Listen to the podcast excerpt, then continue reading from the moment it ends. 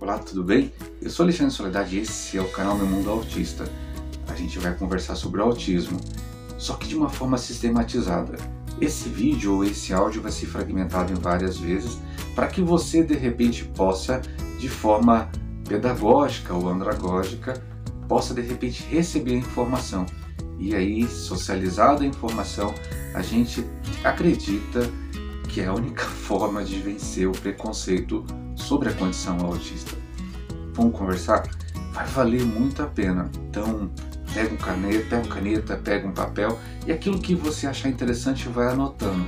E depois você comenta, olha, não entendi isso e assim por diante. É como se fosse uma aula. Vai valer a pena. Então, vamos lá.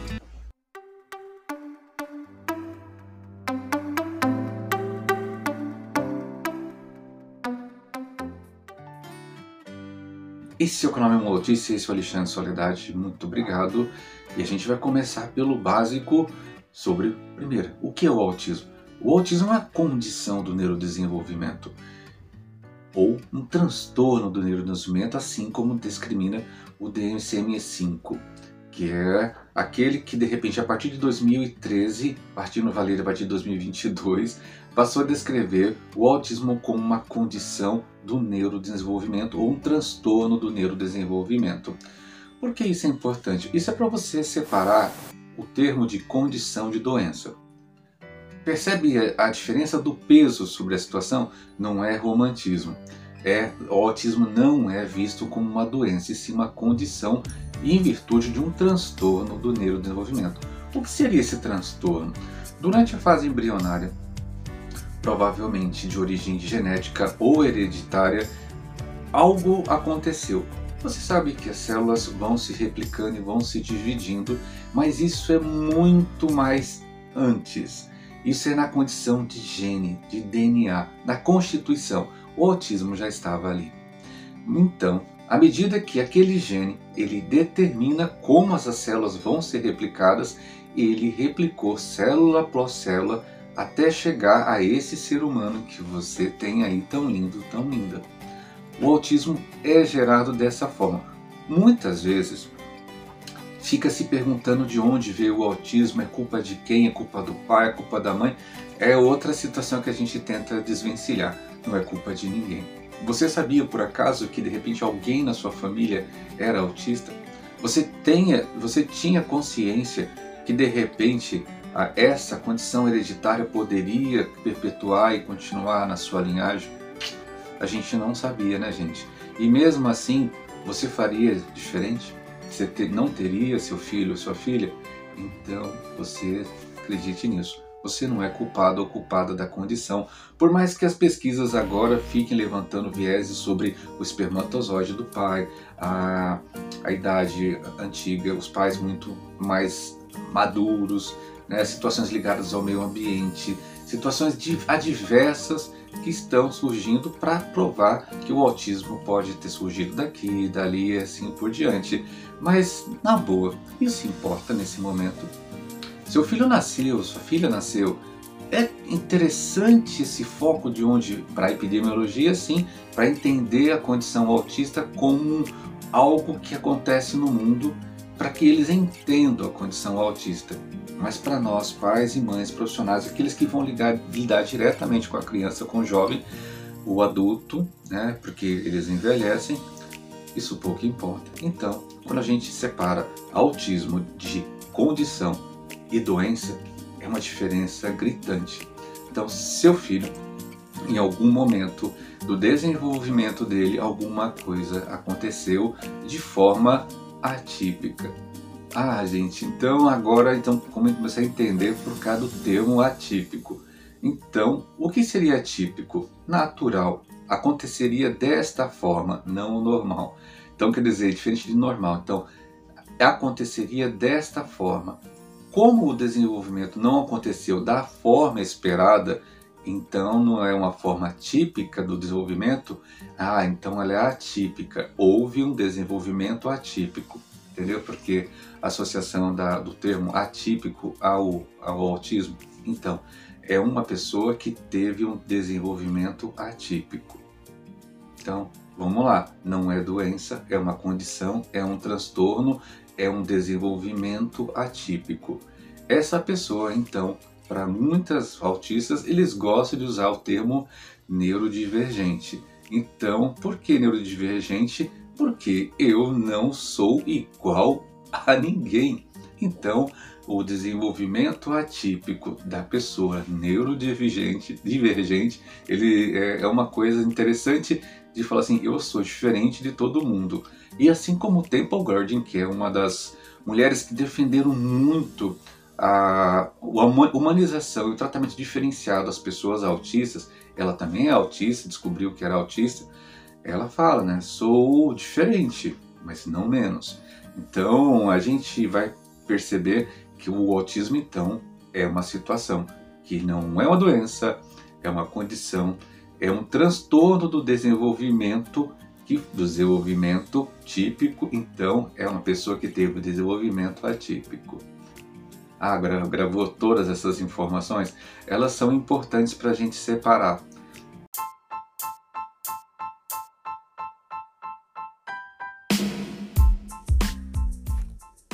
Você está ouvindo Meu Mundo Autista a informação que vence o preconceito.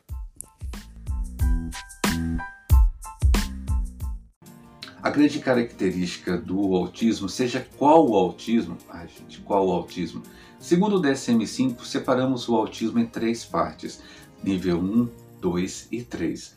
Esses níveis revelam situações enquanto aquele o autismo está presente ou se manifesta naquela pessoa juntamente com as comorbidades associadas. A única coisa que é igual ao autismo 1, 2 e 3 é que todos os três níveis do autismo têm comprometimento social. Ou seja, não é uma condição do autismo não falar. Não é uma condição do autismo ter déficit de inteligência não é uma condição do autismo ter movimentos repetitivos estereotipados. A única coisa que é comum a todos os três graus de autismo é a condição, o déficit social.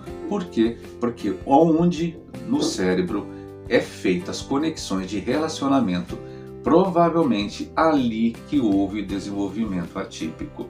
Por quê? Porque quando você olha para mim e me vê espirrar, se eu espirro, provavelmente você vai ter uma reação.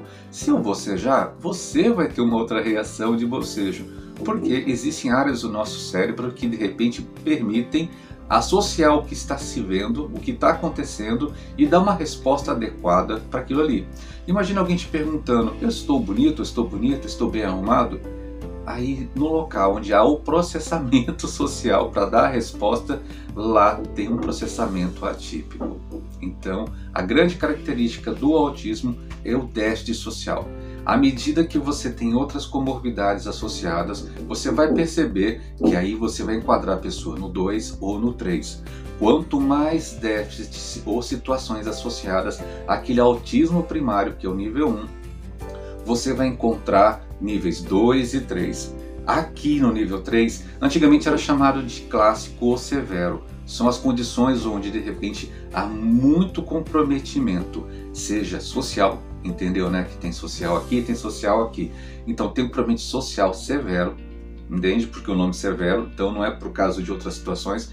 Ele tem uma possibilidade muito grande de déficit ou problemas de cognição ou intelecto eles aqui também têm uma situação muito assim, assim complicada quanto à fala e à comunicação.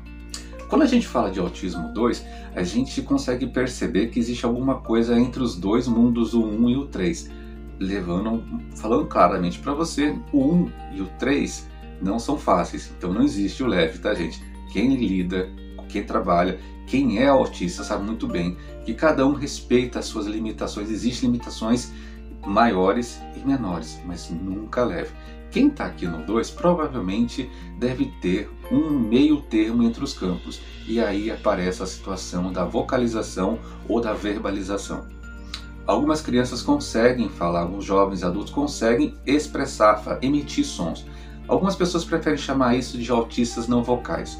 Aqueles que não emitem nenhum tipo de manifestação ou código que possa se fazer entender, entende-se que ele tem um déficit de de comunicação. E aí o déficit de comunicação é o que de repente vai nortear a situação entre o 2 e o 3. Então você não tem tantas situações atribuídas para ser 3 e você tem uma condição a mais que o nível 1.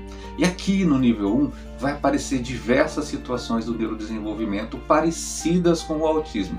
Porque às vezes é muito difícil de fazer um diagnóstico por uma coisa ser muito parecida com a outra. Então nesse campo do 1 vai trazer situações como a síndrome de Rett. Vai trazer outras situações que estão aqui que parecem muito com a condição autista. Então, agora você entende, porque às vezes quando você recebe o primeiro diagnóstico, você recebe um diagnóstico padrão em que diz que você simplesmente é autista, dentro de um espectro autista. Então, mais para frente, quando seu filho for ganhando idade, for mais fácil identificar os outros sinais que possam apresentar, então ele vai ser enquadrado de forma correta. Isso também funciona de forma inversa quando de repente recebe um diagnóstico muito cedo que a criança não tem uma verbalização, não tem uma vocalização, ela é enquadrada às vezes como dois, e aí lá com 4, 5 anos, de repente ela começa a falar, ela começa a se fazer entender pelos códigos que a gente fala de linguagem falada, ela pode migrar para o nível 1. Tá? Então, é isso que a gente precisa entender sobre o autismo e eu espero que você tenha entendido. Essa é a primeira aula ou informação sobre o básico do autismo. Você percebe que a gente não se preocupou em dizer que o autismo veio de lá para cá. É porque a gente está indo para lá e eu espero que você vá junto. Tudo bem? Vamos lá.